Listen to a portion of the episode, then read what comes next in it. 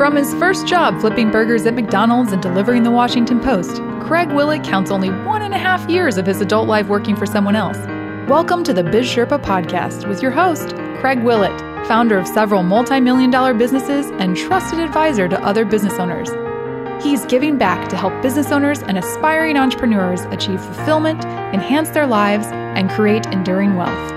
The Biz Sherpa.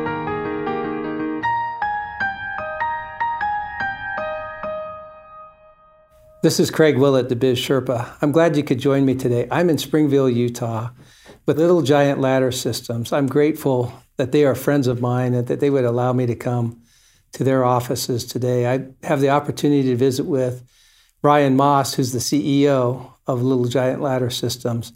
I think you'll find some insights here that will be good for each of us to think about. Ryan has a different path to business ownership than a lot of people, and he has a lot of innovative background, and I think he'll be an inspiration to those who will take the time to watch the entire video today.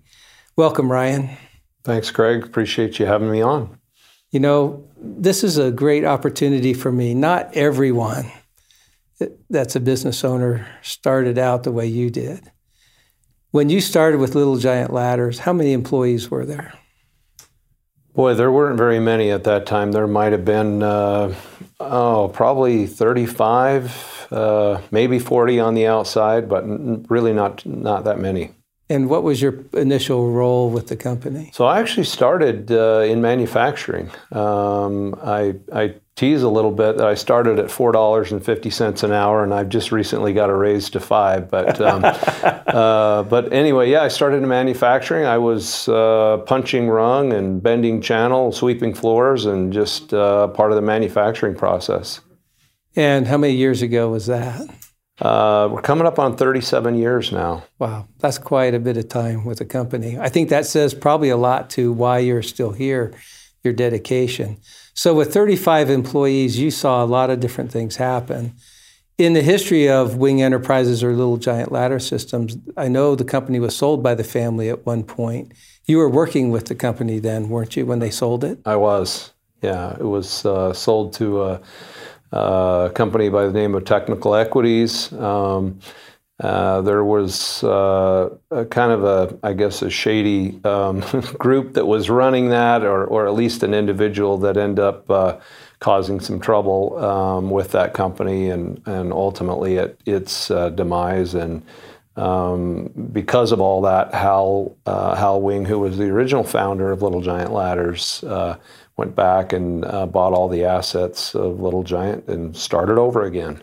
And you were with them through that transition. I was. What what role did you play in the restart of Little Giant Ladders? So um, I had only been with the company for two years, still in manufacturing when all of that took place, and. Uh, as uh, Hal bought back the assets and opened a facility here in, in Springville, uh, I was made the shop foreman, uh, which was kind of terrifying. I was pretty young at the time. I was 23 years old, and a lot of the guys working for were, for me were double my age.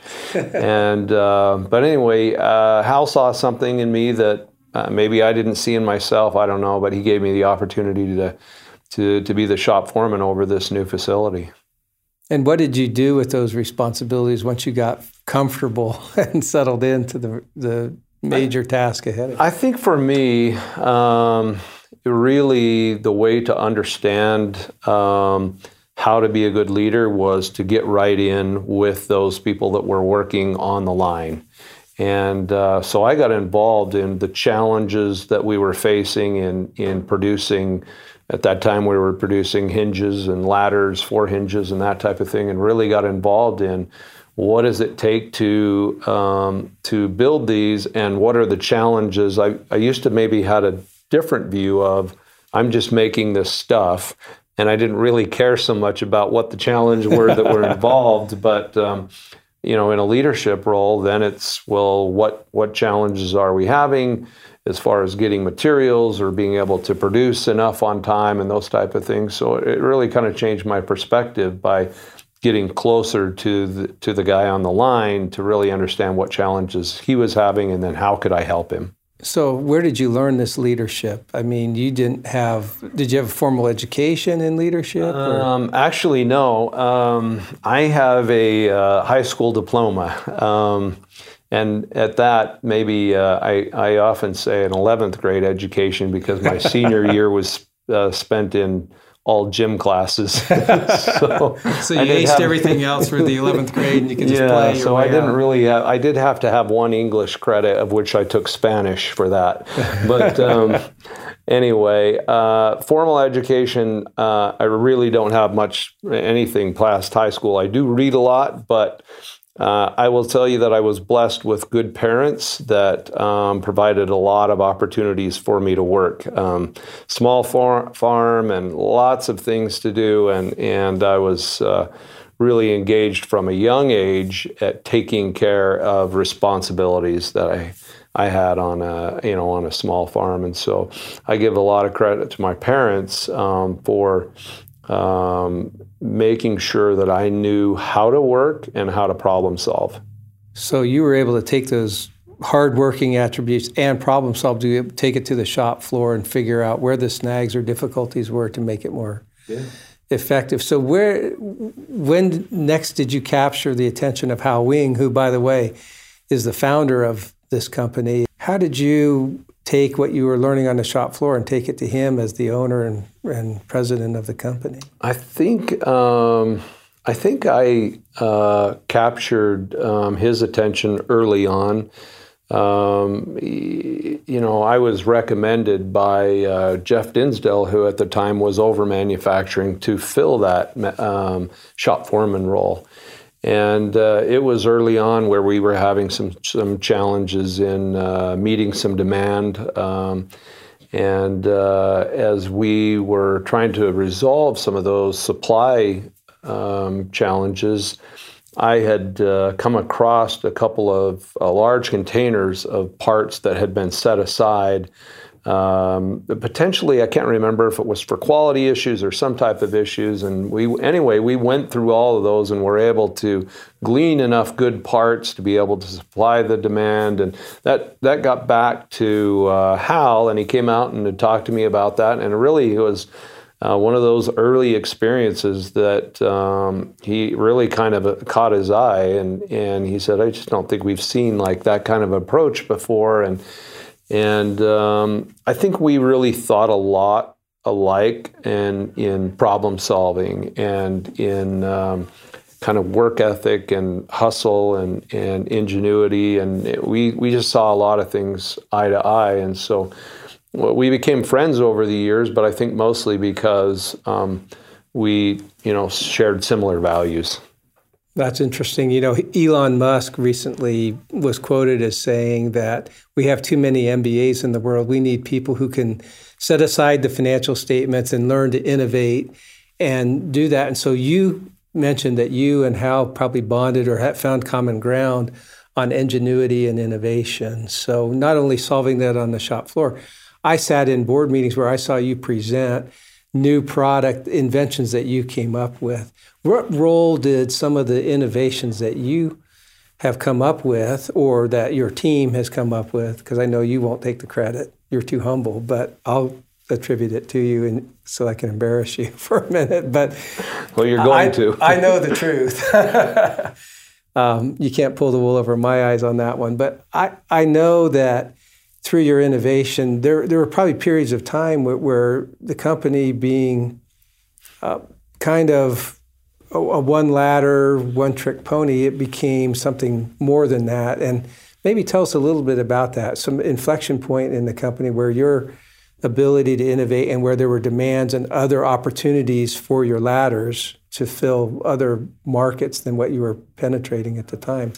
How'd you yeah, go about that? Sure. I, maybe I can answer this with a little bit of a uh, little bit of a story, a little bit of oh, history, I'd because um, um, so you mentioned us being a one-trick pony. Um, I, rem- I specifically recall a time, uh, in fact, I will never forget the time where many of us were around a conference room table in the old Springville facility.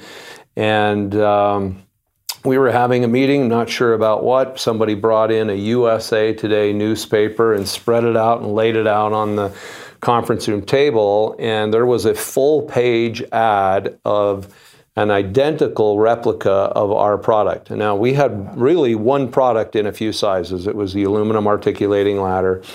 Um, and they showed this product that said now available at Home Depot for $199. Now, we sold that product and we're the originator of that product um, at $400 or 399. So it was exactly half the price. And you can imagine kind of the gut shot that took place in that, uh, in that conference room. And uh, the ripple went through the company. Um, we later learned that uh, this company that had um, uh, this replica of our product had went to the home and garden shows, bought the ladder from our salesman, sent it to China, uh, told them to copy it identically, to not change anything. In fact, they copied it so closely that you could interchange the parts from our ladders and their ladders. That's wow. how close everything was. They Same even, kind of materials or different materials? Similar materials. Um, but uh, they even copied the die lines from the extruders. They didn't know why they were copying things, but uh, die lines are, are identification marks from extruders, and they even copied those. But um, so here we had this, you know, kind of gut shot that ran through the uh, through the company, and uh, we had salesmen saying, you know, I'll never be able to sell another ladder again. How long are we going to be able to hold on? Are we going to make it? I need, you know, I got a mortgage and kids to put through college and food on the table. Should I start looking for a new job? Um, and so you can imagine there was there was some time that uh, that was really concerning for the company. We had a couple of different meetings on uh, what can we do, and ultimately uh, uh proposed uh, to do an infomercial. Um, now, anybody that knows Little Giants history today say, yeah, that was genius. Well, um, I think we were blessed because what we know about infomercials today is only one out of a hundred work. And when we say work, that means that they maybe broke even but drove some retail sales. Wow. Ours was wildly successful. Um, we uh, um, well, let me let me back up for just a second. Hal wasn't quite sure. Like, what is this infomercial thing? How's it going to work? And we talked about it a few uh, a few times, and he finally said, "Okay, let's do this," because there was two years left on the patents. Um, so we could either fight legally, but in the end, if we win, we lose because the patents we, expire anyway. Patent to be expired at that point, or take a different approach. So the infomercial was the other approach. So the infomercial idea was so that you could capture the market. Really, as yeah, the innovator, to, the original, the original, right? Because it, we weren't in big boxes, and so it was going to look the other way around. That this one, this knockoff, was in Home Depot was the original, and we're this little company copying. You have to think about it. This was all in 2000 and. Uh, end of 2002, 2003. We had had the Twin Towers go down in 2001, so the economy was going down. And so we had had a 20% uh, drop in sales at that time. And then we have this price competition. And, yeah. um, well, it was tough. Um, we didn't have the money to fight legally or to really do anything else. And Hal had a little farm down here in Springville, went to the bank, and he leveraged, he bet the farm on this infomercial. Oh uh, borrowed a million dollars, and we went to work, spent about eight months putting that uh, all together. And uh, there was a whole new excitement in this company that, you know, we're going to shout to the world that we're the original, we're the best, made in America, all those kinds of things. Right. So take pride in your product and let everybody know let what it is. Know. And uh, it was going to be this branding exercise. And so, anyway, we got all ready, did the first spot. But you didn't know that very few were successful. We had no idea. We had no idea statistically that we were in in a rough way as far as what the, more than likely you would lose the money and your effort would be nothing kind right. of thing because you didn't really didn't have retail that. outlet to and, sell. And we when we did our first airing, although it was a small test airing, um, we, you know, everybody's waiting for those results. We get them at the end of the day, and uh, had run after a million dollars and eight months in time. We had received four phone calls and sold one ladder. Wow. And another gut shot hit, and it was like, oh wow, we've spent all this money and all this time, and we sold one ladder. And as you can imagine, all the emotions came back again. How long are we going to be able to hold on? We're not going to make it. Fortunately, we had some good people helping us with the infomercial, and they said a 25% close rate is pretty good. said, yeah, but okay. it was only four, phone calls. Yeah, look at they, the sample base. They helped us out. Um, so when we talk about innovation, innovation isn't always just product. It's innovation in going to into market in different ways. Um, the one thing we did know over the many years we had been demonstrating ladders is when we demonstrate to people, we sell. And an infomercial is a bigger group of people, and we thought, well, we have to. So we did go and back. your demonstration and experience prior to this had been trade shows, trade shows, home and garden shows, state County fairs, fairs. those kind of things. And uh, and we were a small company. Um, didn't didn't have a lot of money to do what we were about to embark what on. were your sales like in that? that time we were, gosh, we had slumped from about 20 million down to around 17 and a half million because the you know economy was uh, in a recession at that time, and so we were, um, you know, small. Um, so here's what happened: we went and made some changes, and uh, the world turned around for us. We grew by 600% that year. Um, the next year, we grew by another 500%. So you can imagine in two years' time uh, going from 17.5 million to 170 million.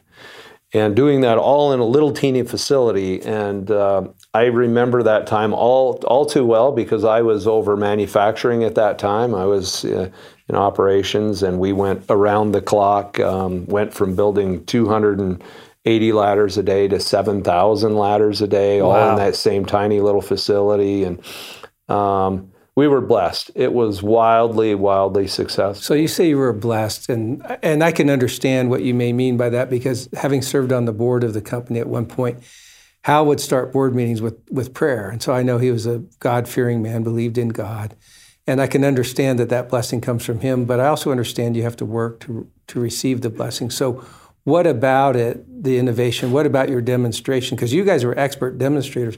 Why did that appeal, in your opinion, in the infomercial market? Um, well, first of all, I think one of the things that really helped was we had Hal as our host, and he had a lot of passion for the product. And uh, you know, you do mention we still today start our management meetings with prayer, and and we believe that you know we do have to work hard and do our part, but um, you know, a little help from beyond is also uh, help to what get us where we're at today, and will help us to get there in the future. But um, I, I, think um, we, uh, you know, we applied uh, work ethic and um, uh, let's call it the leap of faith in in about everything that we've uh, we've been able to uh, to accomplish. So this was the time in Hal's life to his biggest sales moment probably yeah ever, other than this first one when he pulled up to the first show to demonstrate his ladder. Next to that, this was probably a very pinnacle moment for him to do the biggest sales pitch of his life. It absolutely was, and um, and I liked that he was all in because he bet the farm, so he was not just feeling the pressure of that, but he was had to prove that he was right. He, was, so he, he had to believe he was it. all in. He risked. I mean, he, he, would have given up the farm literally if uh, if it didn't work out. It would have went back to the bank, and um, he that's the passion of Hal, right? And and that came through in the infomercial. Of course, we had a great product, which also helps, right? right. Um, an innovative product that does a lot of things and um, that passion for showing and solving problems, right? So, so here's what happened. You know, you had this great success, right? So sales went like this, um, but you also have to think about it. A very, very popular infomercial, and of which we still run the infomercial today, now almost 18 years later, which is wow. another anomaly because they usually last, if they're good, about 18 months.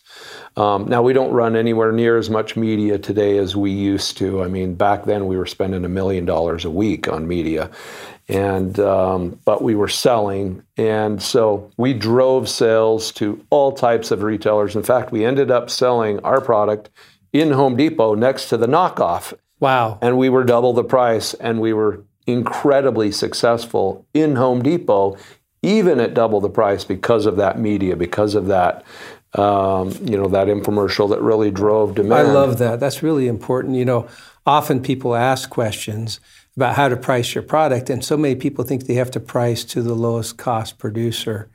And when you have a superior product and you're the original, you have a lot of room. This tells me there's a lot of flexibility and a lot of elasticity to be able to price. So. Well, you know, and, and the ability to create value, because I think a lot of times people um, with their product um, don't give it cre- credit if it's an innovative product credit for what it will really do um, you know what they're going to accomplish with that and you know if you think about somebody buying a, uh, a quarter inch drill bit they really don't want a quarter inch drill bit what they want is a quarter inch hole and the reason they want a quarter inch hole is they're going to put an anchor there and put a picture on the wall, right? right? So they're not, they really don't care about the bit. They care about the picture being hanged, hung on the wall. And so we would take the opportunity to show people what they were going to accomplish with a ladder, not just what you know the ladder did. And i think that's so that ladder, value of creating value of what is it going to help you do? So it it's not a ladder as a ladder as a ladder. Right. it's, this ladder does yeah, 27 or 32 different things. It's you know the safest strongest most versatile ladder in the world. And so there was value that was brought into it. And that's how we could uh, sell for you know, double the one that was was right there next to it.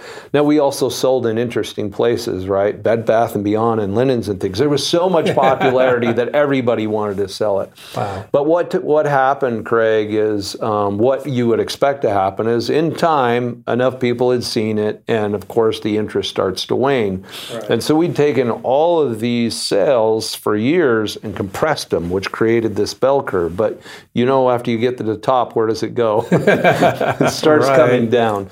So let me tell you, uh, as we're coming off and you start cutting back on media because you can't afford to keep doing that, well, then the retailers start losing interest, and so you're you're losing infomercial sales, then retail sales, and at this point, then 2008, we lost the general contractor. So it was kind of boom, boom, boom. We lost all of those, and uh, 2008 because of the financial crisis. because crisis. of the housing crisis, right? Yeah. All the general contractors were like, "I'm not building anything." You know, I mean, people were giving houses away at that point, right. and so we had kind of the whammy after whammy, you know, three of those in a row, and um, what we decided to do at that point uh, was to uh, to innovate. We know we had this one trick pony, but we we can't just rely on that, especially where we've compressed many years of sales into a shorter period of time. And what were your sales about this period of time? I'm just trying to give people perspective. So they start. I mean, from our high of 170 ish, um, boy, you go down into uh,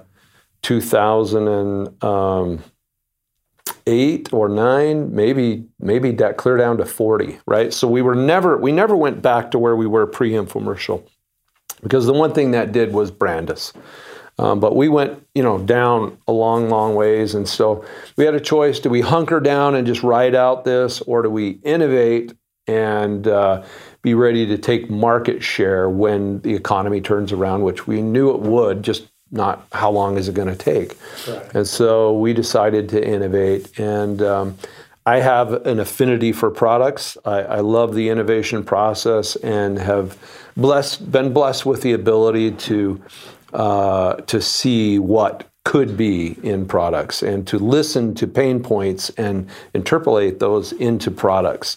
And the best products solve pain points. Um, but I will tell you, we learned the hard way in innovation. So this is what we're going to do. This is our mantra. We're going to innovate. We brought on some more marketing people and some engineers, and I work specifically with this group to say, "Well, here we go.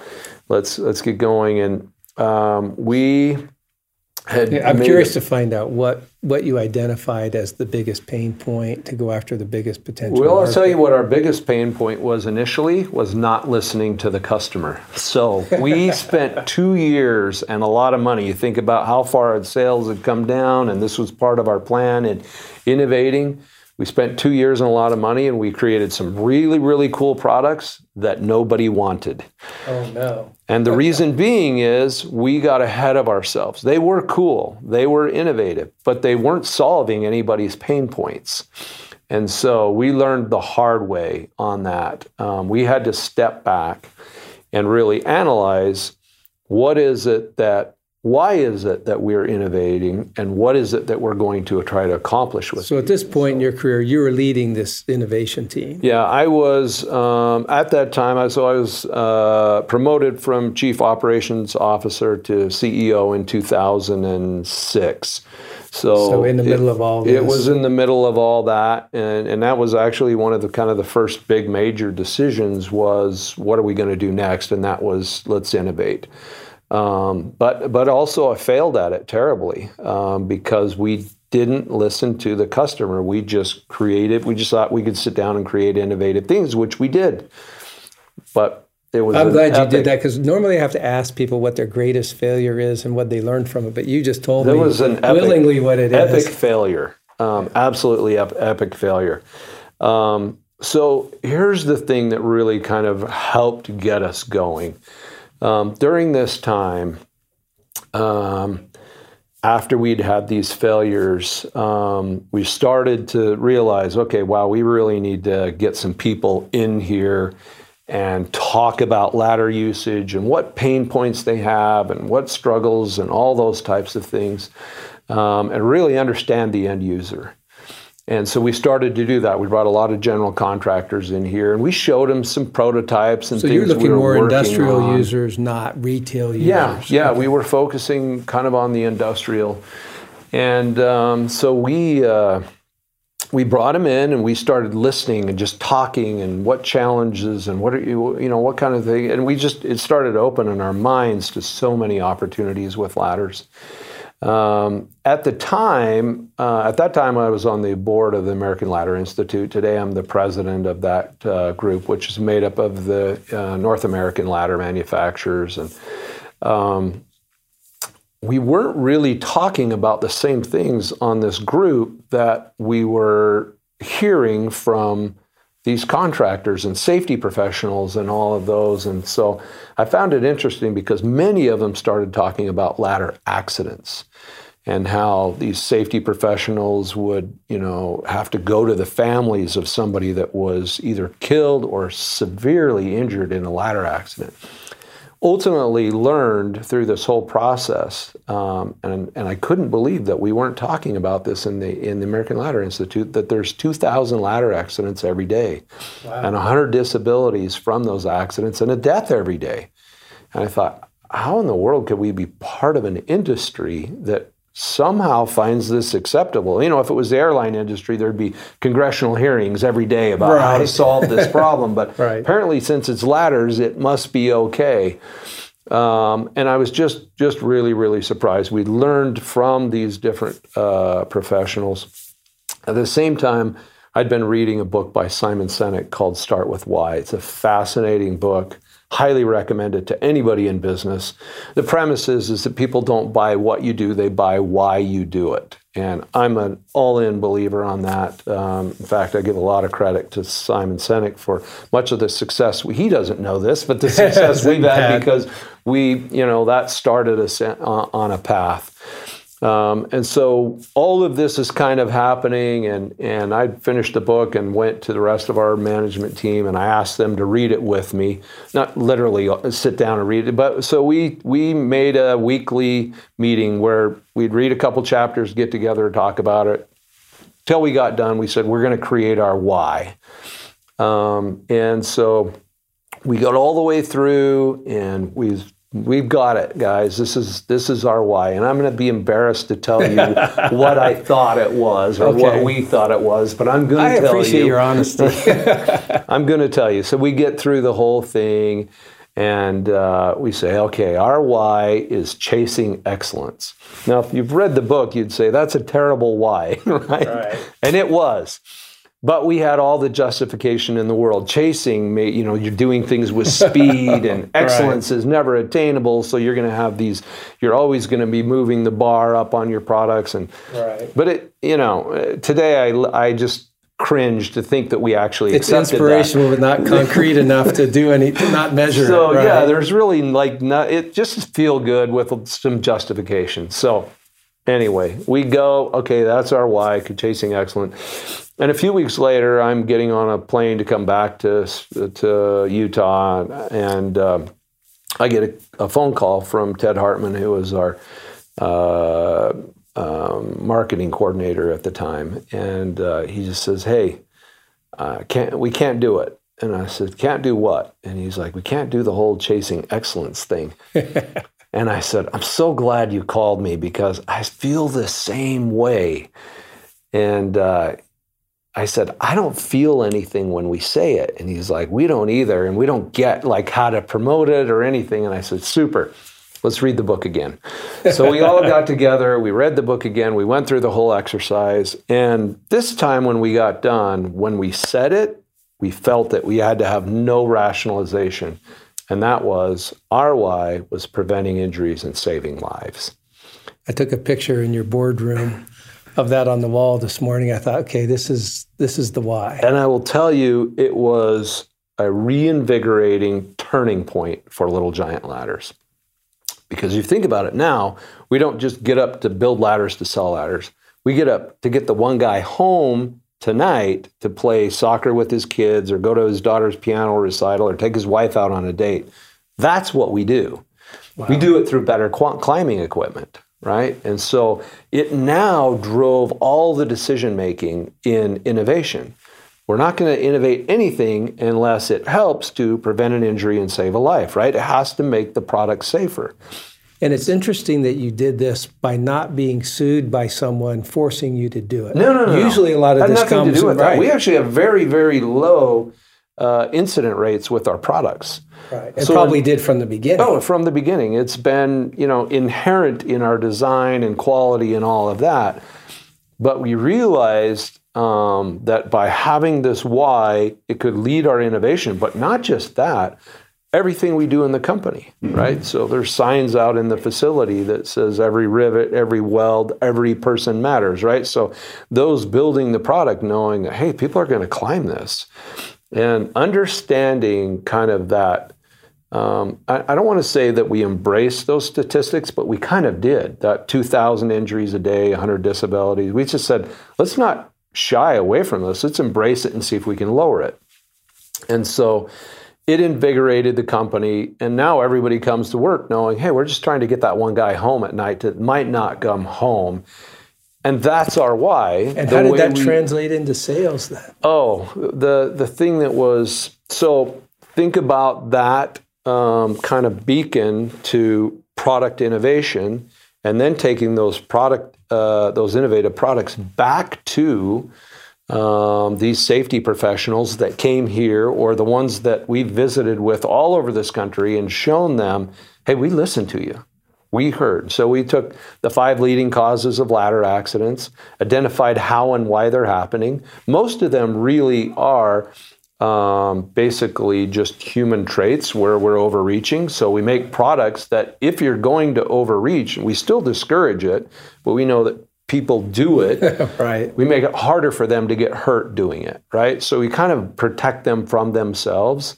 You know, we have a ground cue at the bottom of the ladder. 25% of ladder accidents are missing the bottom rung while descending. Wow. And so we now have an audible, tactile ground cue that when you're going up and down, you hear that and you know, oh, okay, I'm safe I'm to step there. off. I could go on and on about all of these innovations we have. Most people, when you tell them innovate a ladder, they look at you like, "Yeah, how are you going to do that? What could you possibly do? Isn't it like run, rails and rungs?" And and we show them what we have, and they're just their minds are like, wow, I had no idea you could do all this with a ladder. And so we have, you know, a full-on innovation team, a whole group of engineers now. We lead the world in ladder innovation. Um, we are are the benchmark for uh, ladder innovation that really helps from a safety perspective. But then we also learned something else that's really, really critical is safety is very important to um, safety professionals, not important uh, well we everybody wants a safe ladder but a lot of people are saying hey i use a ladder to get a job done. Right. and so it's also critical to understand that it's we have this kind of mantra faster safer right? They need to be able to get their job done quickly. Whether you're doing it for yourself or you're making a living by that people want to get it done quickly but they also want to uh, make sure they're safe in doing that. And so we've designed all of these products that really do make it to where they can be highly productive yet safer at the same time. And so having that why helped really in product innovation because that drove all of these new sales for people that were looking for answers to this problem. Right, but you mentioned, and so I, I'm curious because I think this might be a key for some people the, sa- the safety people, do they make the buying decisions? And who makes the buying decisions? And how do you get going from the safety perspective to getting companies to adopt your product, not only from a safety standpoint, but from a function and and a cost effective manner? You know, because you're probably going to be more expensive than your competition. We are. We are. Um, innovation costs money. Pioneering new products costs money. Marketing costs money. Uh, you know, all of those things make you more expensive. Um, and so I will tell you that's not an easy approach, but what we did is we took our products to the safety profe- professionals, and for the first time they said, Wow, somebody actually listened to me. so we made friends very, very quickly, and we did this in many, many industries. But then we would get them some sample products, and they would get them in the hands of their users. And the experiences they were having and seeing, you know, another ladder, uh, in fact, one of the leading causes of ladder accidents is the weight of carrying extension ladder. Back injuries, neck injuries, shoulder injuries, knee injuries from carrying those big old extension ladders. We reduced the weight by 25%.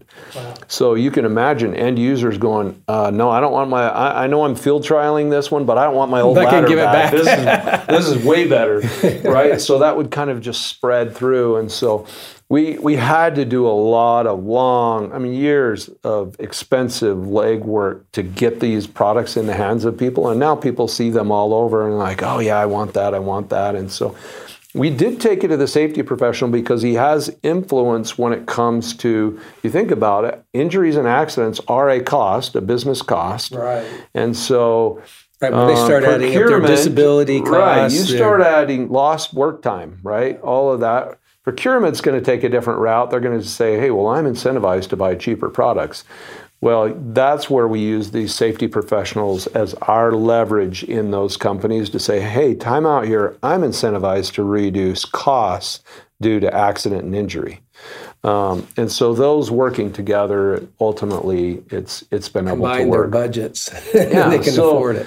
So, you know, and then some of that stuff is carrying on, on into retail now because, you know, most DIYers or weekend warriors, homeowners, they want to have good quality products and they also have day jobs and they see what's out there in the professional world. And many people that use a, a DeWalt drill in their day job also have one for their home, right? Right. You know, so uh, I think we're having a lot of success, and, and people also appreciate innovation. They they will pay for it, and we've proven that over and over is that they will pay for innovation that solves solves problems. Um, it's it's riskier and harder. Um, the one other thing that I think that really helped in our favor, you think about ladders, right? It's probably maybe one of the first tools ever invented. We joke that Adam and Eve used a ladder to get the fruit, but um, probably wasn't. Um, but It if was you a think fairly about it, new tree, so it might have been short. yeah, it might have been short. Um, but you've seen pictures from Anasazi ruins or whatever where there's old ladders there, right? So ladders have been ladders were invented. together they were invented before the wheel. So we're talking about a category that is thousands of years old. Um, and I think that's why the industry is so stale, is because it's just kind of commoditized it. You'll see on Black Friday a, a ladder for $19, right? You can't buy the materials for $19, let alone retail it for that. But that's a whole nother discussion. People have taken what we view as a life-saving tool and thrown, uh, put it into this throwaway category, um, which we just said we're going to take a different approach because we believe that human life uh, values more than a throwaway item, and that we're going to take this approach where we're going to help you work safer but also more efficiently. Um, and it will cost a little bit of a premium, but we found, we have found that people are willing to uh, pay for that, and that that's every day. We we're, we have the most expensive ladder, and yet we're growing year over year over year. We're a 48 year old company now with. Uh, I mentioned to you the last three years in a row, 20% year over year over year. In the la- at, at a 48 year old company, we're we're blessed, and it's um, it's working because there is an appreciation. Because of branding, then innovate on top of that branding, and you bring the why. You so bring that, that everybody understands. To, you bring that all together, and it's that. It, it's that listening to the customer, right? One of our products, um, there was a company in Salt Lake that came down, a safety professional, described the problems he was having. One of our, uh, in fact, the, the most expensive product we sell today was a direct result of listening to that safety professional. And that is now going all over the world, um, being used. And it was because we listened to a problem he was having, and we we innovated based on solving that specific uh, need. So it's the combination of those those right. things of truly understanding the customer. You know, it's my belief that problems require truth to solve the problem. And then if you take the premise that I believe in that truth resonates with people. So the truth resonates with the users of your product, or they wouldn't be continuing to order it. And so when you're able to solve the problem with the truth and get the truth out, then there's no sales pitch, there's no sales job. There might be some marketing, there might mm-hmm. be some marketing channels and that, but now you've solved probably one of the business's biggest problems is how do you distinguish yourself? And you did it how to solve the problem. Now, you solved a different problem for me. You know, as I look at business owners in the Biz Sherpa podcast, I typically will see people who started on their own or who are third or fourth or second generation in the family. You're unique in the sense that you're not a member of the Wing family who founded Little Giant Ladder Systems, and you still became a business owner. Tell me a little bit about what that was like and what that means to you. Well, uh, first of all, I don't take it lightly because I understand outside of uh, Hal and Brigetta, who founded the company, and their children, um, who had ownership in the in the business after uh, Hal and Brigetta passed, uh, that I was the only one outside of the family to have um, ownership in the business. So I don't take it lightly. Um, I do feel uh, very, very blessed to have had the opportunity um, to participate in in ownership. And I will tell you that it, for me, when you have that little mind shift of that, hey, this is partly mine, right? I was a minority stake in it, but but every decision I make is also directly affecting me. That it, um, I think it does uh, change your decision making some. Although I felt like um, the reason that I got it in the first place um, and mine came in buckets over the years. I mentioned I've been here for 37 years, and so it came in, you know, not all at once, in in, right. in uh, some uh, along the way.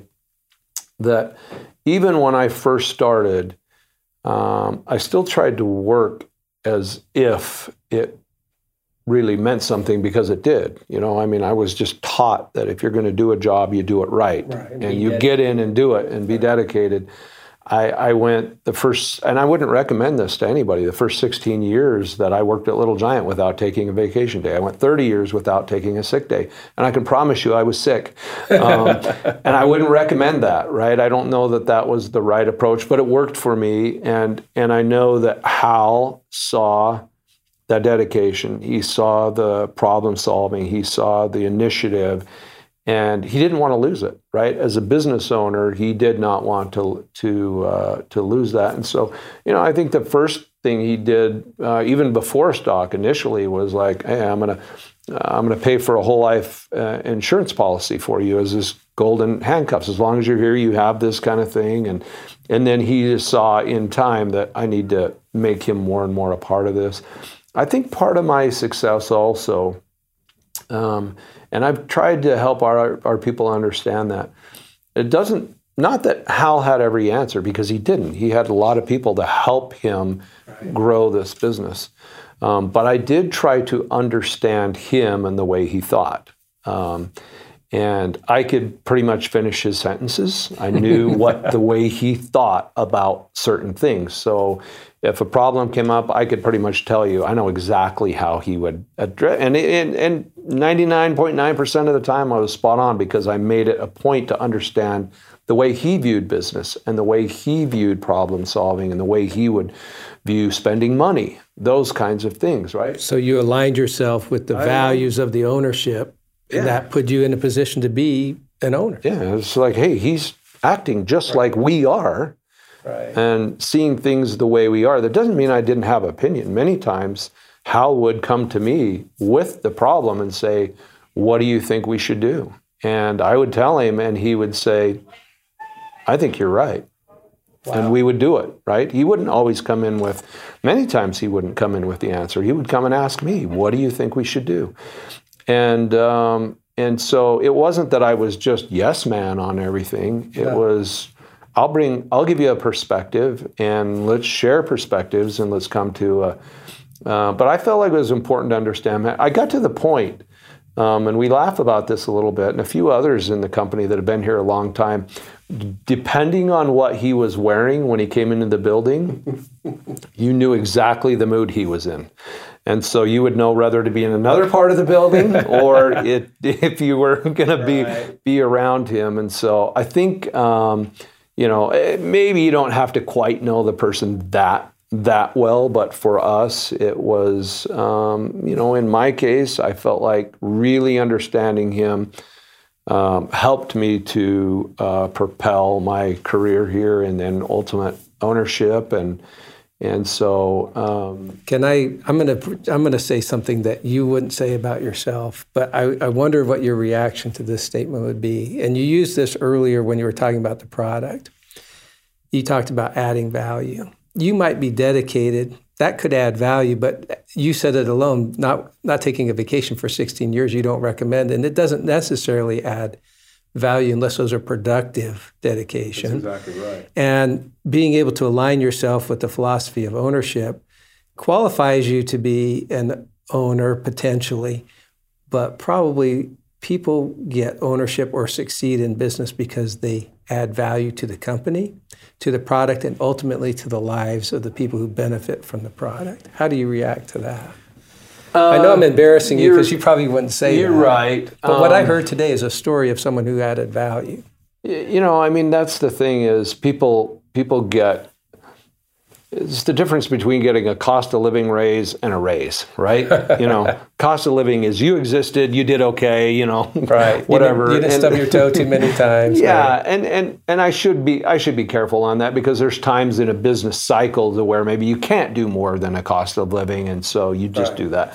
But there are those who get a raise because they brought value. They brought something to the company, and you shared with them what they brought. Um, I I would say you know um, I have been fortunate um, to um, have ideas, um, uh, products that have been developed, um, things that have truly brought value to uh, to the company, and I've been fortunate that way. And uh, and and I can't say this without saying that I feel like I've been blessed, but I've also worked hard for it. It has to be a combination of, um, you know, uh, luck. What is this the saying that luck is when uh, preparedness meets opportunity? Exactly. Right. Yep. So. I, I, there's definitely a combination of that, but but you are right. I mean, if if it's not perceived that you're bringing value, uh, people won't give you something of value, right? right. It's an ex- it really is an exchange for value for value. And I think that is the greatest lesson we can take today. Ryan, I appreciate your time. This has been very insightful, very rewarding to me, and it will be to all the viewers as, as they watch this video. I think it's amazing the value that you've been able to add. And it not only has blessed many lives with the safety and and the uh, penetration that you've been able to do and the thought of somebody going home tonight to their family because they were more safe on the job because of the innovation of the company you preside over. But also, I look at it and say that you add value to the company every day. The fact that you would admit that you were wrong on the why and then go through the exercise twice tells me not only are you dedicated, but you're humble enough to know that when you don't have it right, you need to do what it takes to add that value. I appreciate that. It's it's one of the greatest lessons, greatest examples that I've ever seen, and I well, know that this will mean a lot. Thank you. One one thing that I tell everybody that comes to our facility, and this particular facility is a quarter million square feet, is we have some big rooms in this facility. But the biggest room is the room for improvement.